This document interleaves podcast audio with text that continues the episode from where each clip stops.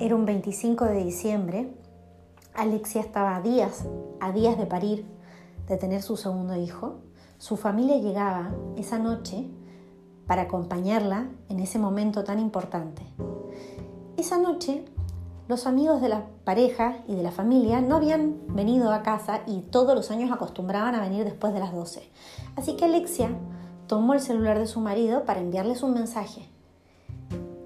No sabe qué apretó ni cómo apareció un mensaje en el cual su marido le decía a otra lo linda que era y cómo la deseaba. Alexia subió a su habitación, se encerró en el baño, llenó la bañera,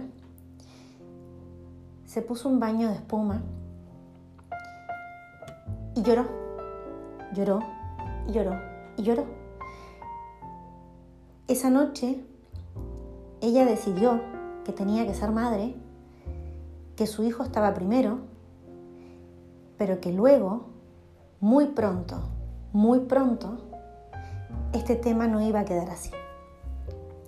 Pero primero estaba su maternidad.